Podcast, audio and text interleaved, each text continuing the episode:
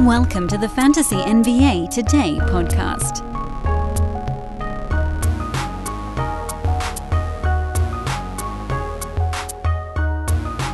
I don't even care that you guys hate my sports betting weeks on the show because I need to do something different. We got a few more of these. Don't worry, don't worry. We'll get back to fantasy eventually. Just uh, hang tough, everybody. Hang tough, and maybe you guys will make a little money with us. I think this stuff is interesting too because it also informs certain fantasy decisions, specifically things like okay, do you think a particular team is tanking? Where do you go? You know, you move a player up or down in the ranks based on where you think they're going to be at the end of the year. But yes, ultimately, this is sports betting week on Fantasy NBA Today. I am your host, Dan Besbris. Thanks as always for tuning in. Those of you that stick with us here, we'll be back in fantasy, I think, on Tuesday of next week. Again, don't panic. This isn't forever. Because honestly, I wouldn't want to do it forever. But it's just nice to take a little detour every once in a while. I am at Dan Besbris on Twitter, should you feel so inclined to get a Twitter account and follow. D A N B E S B R I S. Sportsethos.com is the website. Go get yourself a fantasy pass.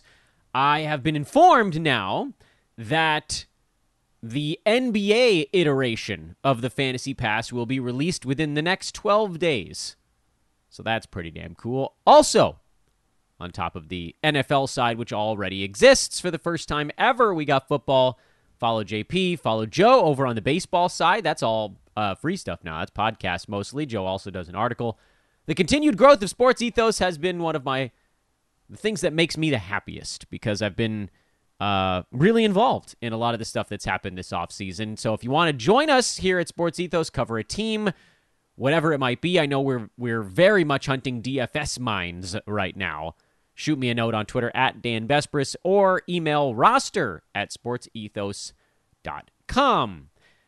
We head to the Southwest Division here on this uh, glorious and warm Wednesday morning in mid August. It's been a pretty good, it's been a heater across the U.S. I can't complain too much because a heater in uh, West LA is still only like 80 every day. Um, but it we're not used to it. We're not used to it, and I know everybody else is getting hit a little bit harder. I think my problem is that it doesn't really cool off that much overnight. Ah well. Again, complain, complain, complain. It's only 77 at the time I'm recording this podcast, so it's really just not that bad. I just want like those low 80s days, they really kind of add up after a while. And this is so dumb because I lived in Bakersfield. Don't talk to me about how like Dan, that's not hot. I know it's not hot. Do you guys know Bakersfield? Bakersfield is uh it's like Texas heat, I've been told. I've never actually been to Texas. A little bit lower humidity, a little bit higher temper uh actual number on the thermometer. It's it's brutal out there. So this is nothing, which I guess is why I only complain on a podcast. So, uh, yeah, let's talk about the Southwest Division. We'll start with the team with the highest win totals. We'll work our way down the board. Same thing we've done the last few days. Uh, the Memphis Grizzlies are the team in the Southwest with the highest win total. It's 48 and a half. They're actually in a deadlock currently with the Mavericks at 48 and a half.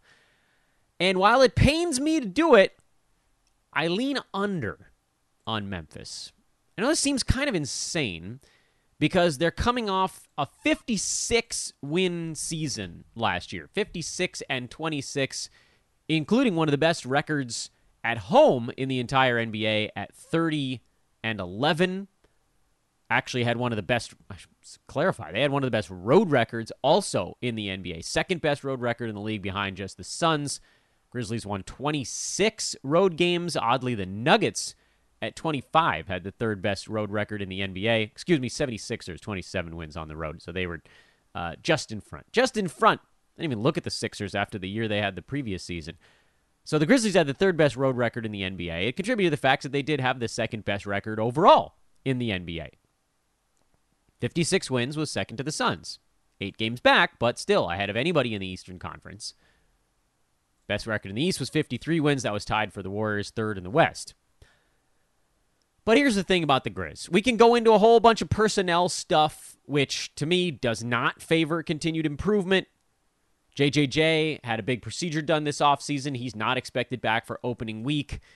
Um, we know with him there was the meniscus thing that was supposed to be two months and then it was half a year. Uh, so I'm not going to expect him back quickly. And Kyle Anderson is elsewhere, and they traded De'Anthony Melton. That stuff is all well and good, and it doesn't. It certainly does lend itself to the under direction. But I think you can also, as kind of part of the same discussion, just note that, like, look, Ja Morant's going to keep getting better. Desmond Bane's going to get better. Brandon Clarke's probably going to keep getting better. Dillon Brooks is going to get better. Even younger guys are going to keep getting better. The Grizzlies have plenty of guys that should take small or large or medium steps forward to cover up for most of that veteran presence loss. What I don't like about the Grizzlies this coming season is part of what I loved about watching them this last year. Now, again, look, don't don't let me try to fool you into thinking that I knew the Grizzlies were going to have a good year. They were actually an under bet for me last season that whiffed, or an under lean, I guess, on this board. It was not a it was not a top play as I recall. But regardless, it was an under lean when I did the 30 teams article, which all of this stuff by the way will be in a 30 team article that I'll put up on the Sports Ethos website. So I misfired on the Grizzlies last year, but what I didn't know or I don't know that anybody could really expect that they were going to do was they they kind of went to that full like uh LMU college offense from what was that? When what year was that with Hank Gathers and the other LMU Lions? The uh, was that in the like the mid mid to late eighties? Was that thirty years ago? Early nineties? I can't remember exactly when that was. I was I was very little. I think it was the late eighties. No, maybe even nineteen ninety. Bo Kimble, Paul Westhead, all that stuff. The Grizzlies basically reminded me of the the crazy LMU uh, way of playing from the late 80s, early 90s. In that they just came in waves.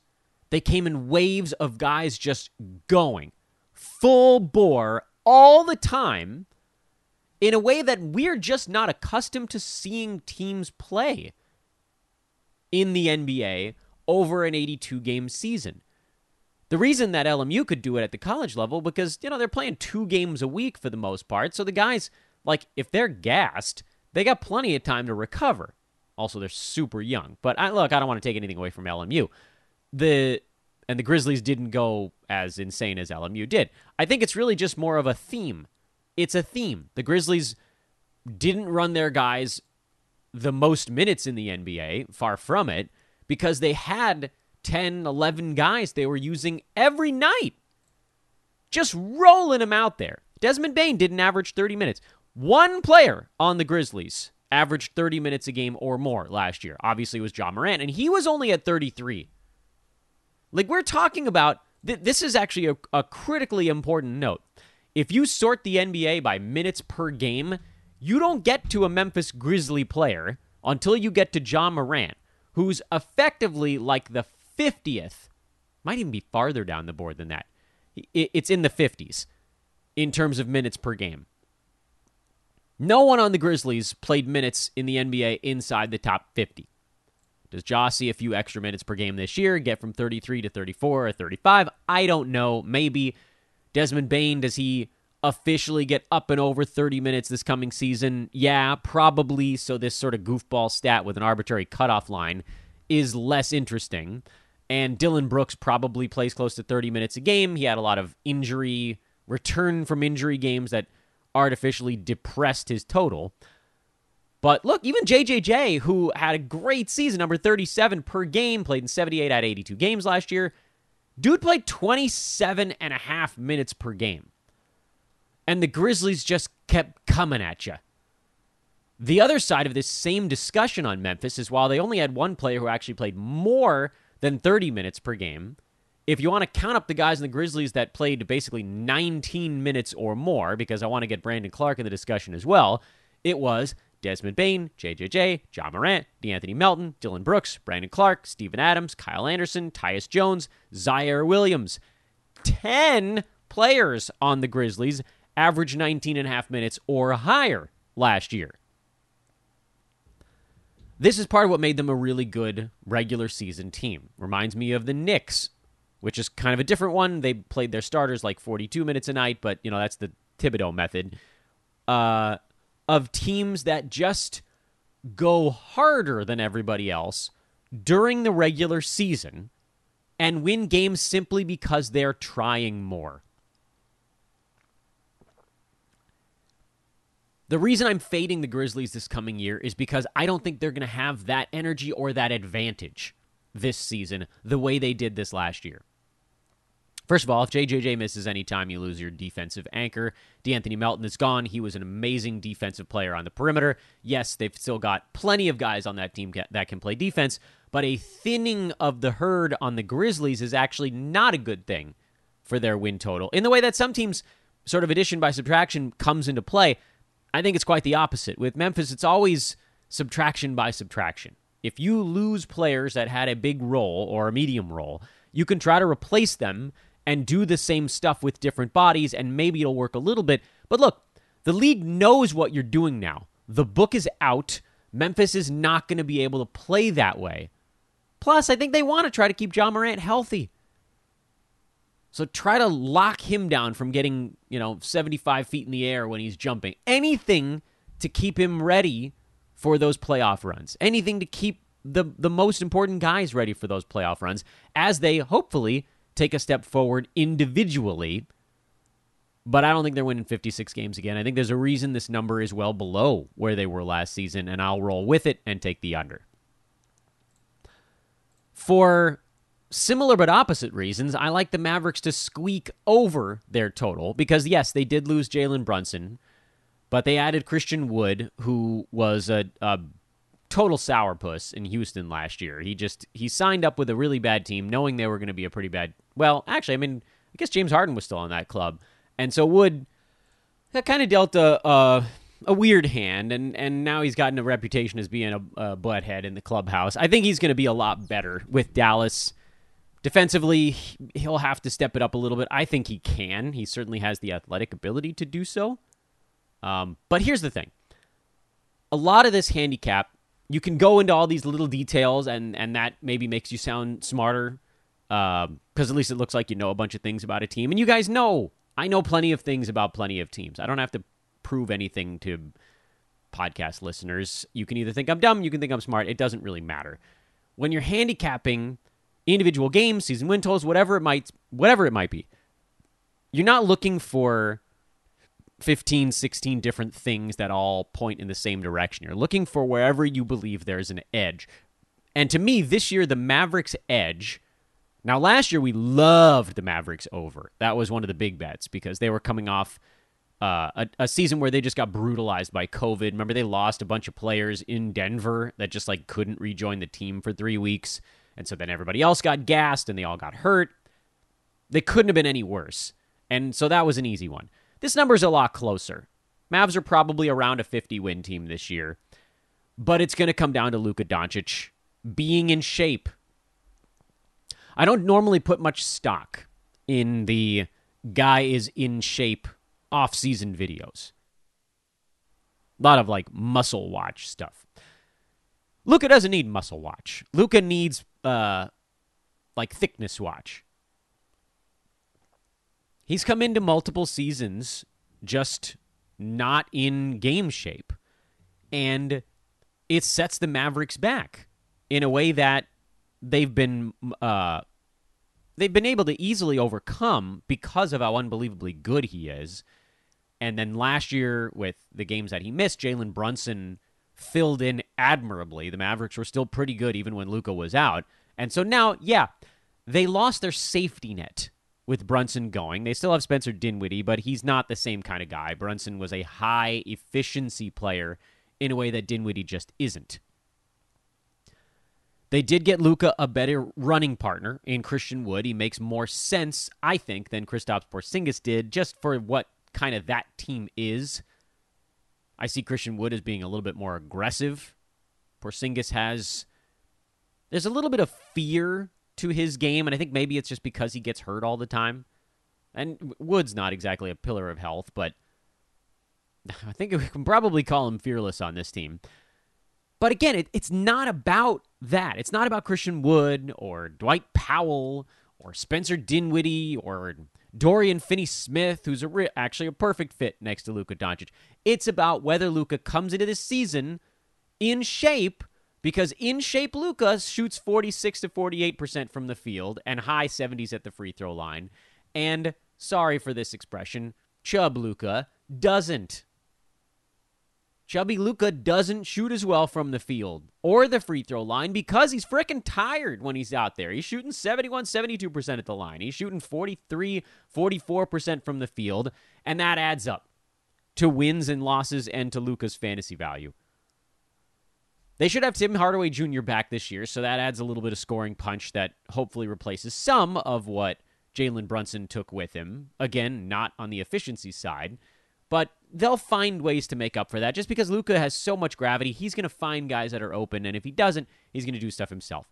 If Luka, who played 65 games last year, by the way, if Luka can get to 68 games this season, the Mavs will get to 50 wins, and this one will go slightly over the total. I struggled with the next one. The Pelicans number was 44 and a half, and I went under with it. Um, I do think they're a lot better this year. So that's that's the problem here. The Pelicans won 36 games last season, slipped into the play-in, and then actually made the playoffs in it because they got better. The CJ McCollum trade made them a lot better. The emergence of Herb Jones and Jose Alvarado made them a little bit better. Brandon Ingram playing much better towards the end of the season obviously improved them. Jonas Valanciunas has been a nice grab for New Orleans. And now we're contending with Zion. That's the big thing. Zion's supposedly back, so the Pelicans' number is big compared to where it was last season. Do they get kind of what the Timberwolves bounce? Or is it a more moderate gain? My bet is on the Pelicans making moderate gains this year. I like them a lot more than last season. But a lot to me could still be 5 to 8 wins as opposed to what they need to get to their number, which is nine or more.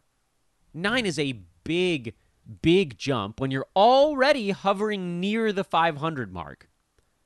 Nine is not that hard when you're the Rockets and you won 20 games. Getting to 29 wins doesn't take that much. You just start beating some of the other bad teams every once in a while. Pelicans are going to be, I feel pretty confident in saying, an extremely unpredictable, highly energetic, and super fun offensive team that's going to really have issues defending people because they got weird bodies all over the place. Some of whom play defense, Jones and Alvarado, many of whom don't.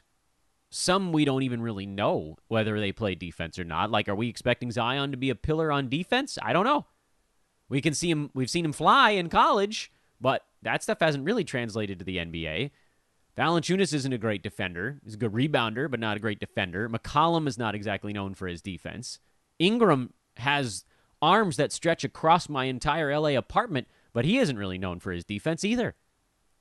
They're all okay, but they've never really put it together as a unit. And having Herb Jones slot him in there somewhere, that doesn't just fix the team's defense, even if individually he's quite good.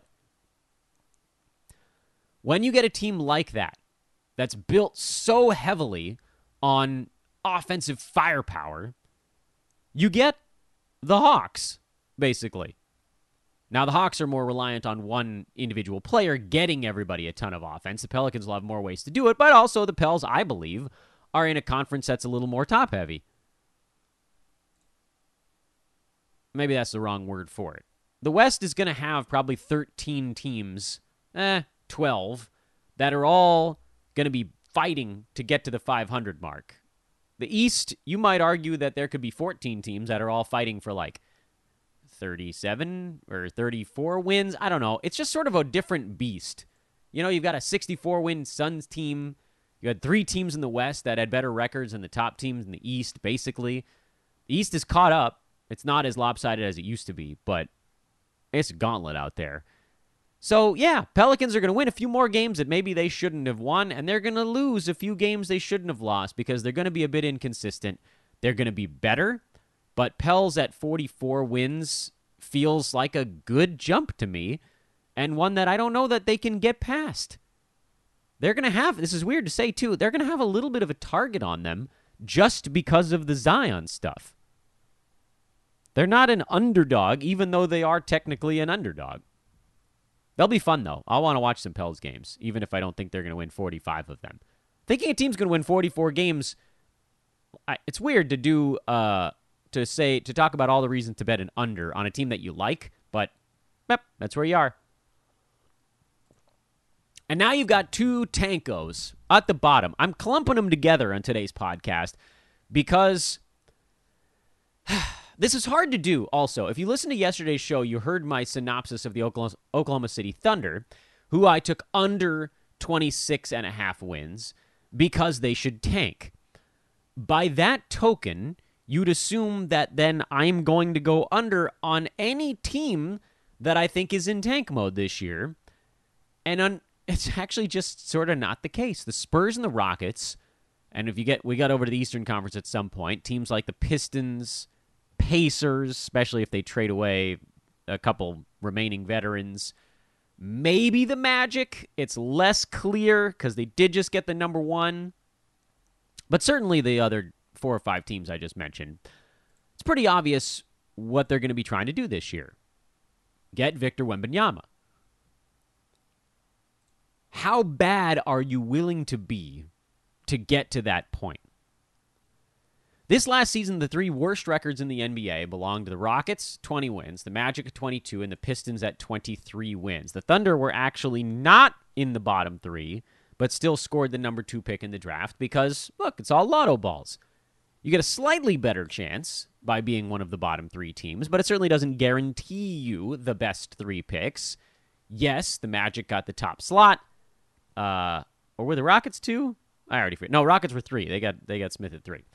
So the Rockets had the worst record in the league. They got the third pick. Magic had the second worst record. They got the one. Pistons ended up at four. They still ended up getting some pretty. Oh wait, five. Did they fall behind the Kings? Yeah, they fell behind the Kings, didn't they? Uh, Pistons ended up with some pretty decent stuff in the draft, even though they kind of got the unlucky ping pong balls this last year. None of what we saw this last season is there's the short version, going to dissuade any teams from trying to tank. Because look, one of the bottom three teams did get the top pick in the draft. That's kind of the way that they designed it. But on the other hand, and look, with the Spurs, the handicap is obvious. They traded away Dejounte Murray, so they're going into a tank. For the Rockets, the handicap is obvious. They're still not very good. They traded away Christian Wood, um, mostly because he was actually probably making players on the team worse by just not being happy there. And if you look out east, whatever you uh, know, we'll we'll just talk about the Spurs and Rockets for now. The, the handicap is easy. They're going to lose games. Wembanyama is a a franchise changer, so teams are going to try to be at the bottom. My argument for both leans to the over here is that I don't think the worst three teams in the NBA combine this coming season for only 65 wins. I think that number is about four or five wins higher combined between the three teams. I think there's a very real chance that if the Pacers trade Miles Turner and Buddy Hield, they have the worst record in the NBA this season. I think in Indiana could be that team. Right now, their number is just one higher than Houston and San Antonio, and that's because they still have Turner and Hield on the roster. But you dump those guys, that team is crazy young Halliburton's not going to be able to carry them to much more than just a, a terrible season. I li- again, you like some young guys there. Uh, as far as the Rockets go, I just don't know how they could possibly be any worse. And I think that all the losing did kind of get to the players in the franchise. And that's something that they'll probably want to fix this coming year. And frankly, I think it's something that will kind of fix itself. Christian Wood is addition by subtraction. Alperen Sengun is addition by getting him into the lineup. Jabari Smith Jr., that's a really nice add early in the draft. He's going to make an immediate impact as a young guy. Jalen Green was starting to figure things out at the end of his rookie season. I clown on him all the time, but Kevin Porter Jr. was actually pretty good at the end of last season. I know the Rockets still only went 2 and 8 over their final 10 games and they lost their last seven. Uh, but you saw these little, little sprinklings of a team that is going to go from getting blown out every night to being competitive some of the time. And when you're competitive some of the time, you win 23 or 24 games instead of 20. It's as simple as that. For the Spurs, they still have enough left in San Antonio to accidentally win 23 or 24 ball games. So all of that to say that this number being 23 and a half, it's not exactly an inspiring way to lean to an over when you think they might get to 24. I just don't think teams are going to be chasing each other down to 20 this coming season. I think you might see maybe the Pacers if again if they unload everybody, they might just be hanging out in that 20 to 22 range. But I think you're going to see the Pistons, the Magic, the Spurs, the Rockets, probably those four. Maybe we can add another team into the mix at some point down the line. There's some some questionables. Those teams are probably all going to be pacing out to about 24 or 25 wins. And you might see one or two of them just tank a little better. Thunder. That's another one I should have thrown in there. The Thunder. Remember, the Thunder got to 24 wins last year, and they got, presumably, a tiny bit better. So even if they just replicate, that would be an under for OKC, but it would be an over for these other teams. I think you're just going to see a bunch of teams right around 24 or 25 this season, and maybe the one that goes way underneath it and just guarantees that worst record in the league. But I think you're going to see a lot of teams in the 24 range because, look, 2022, those are awful. Even getting to 23, 24, 25, it does feel a little different. And maybe you'll even get some teams wiggling up towards 26, heaven forbid. Heaven forbid. Blazers got to 27 last year somehow. Lost their last 11 games in a row it is, and this is the thing, like, it's hard to do what the Suns did last year. It's really hard to only lose 18 games. It's also really hard to only win 20. Just have a good shooting night every once in a while. Play another bad team and beat them. I know, gas, but the Rockets pretty much didn't beat anybody. It's it's small, but it's also large at the same time. And so while I think both of these teams, the Rockets and the Spurs, will be quite bad, and they're going to want that top pick. They just have a little bit too much on the roster and a little too much pride, honestly, especially with the Rockets because they've they've now they've been tanking for a bit here. Uh, it's time to just put the guys in, let them roll. Sengun, Green, bunch of juniors. They got Jae'Sean Tate. They got Kenyon Martin. Junior, KJ, a lot of juniors on that Rockets team. They're okay. They're not as god awful as they were this last season. Spurs, same thing. They're going to be terrible, but they're not going to be god awful. So leans to the over on both. Although I again I argue for it for six seven minutes here. I don't know that I would bet it, and frankly, I don't like too many of the wagers in this Southwest Division. The Grizzlies under 48 and a half is probably the one I like the most out of those five, but compared to uh, what we went through in the Pacific and Northwest, where there were a bunch of things that I thought were really interesting plays there, yeah, not not not super thrilled about those. I still think the Kings might be my favorite play we've discussed so far. I know. What? What? All right. On to the Eastern Conference tomorrow we shall go. Thanks for listening, everybody. I'm Dan Besbris for Fantasy NBA Today. Uh, check me out with Josh Lloyd, fellow podcast extraordinaire. That's coming up later today. What the hell is today? Wednesday? We're recording that at 3 p.m. Pacific time. I don't know if that's going to be live or not. Great promo he did here by Dan, they say. Okay. I'll talk to you guys tomorrow. So long, everybody.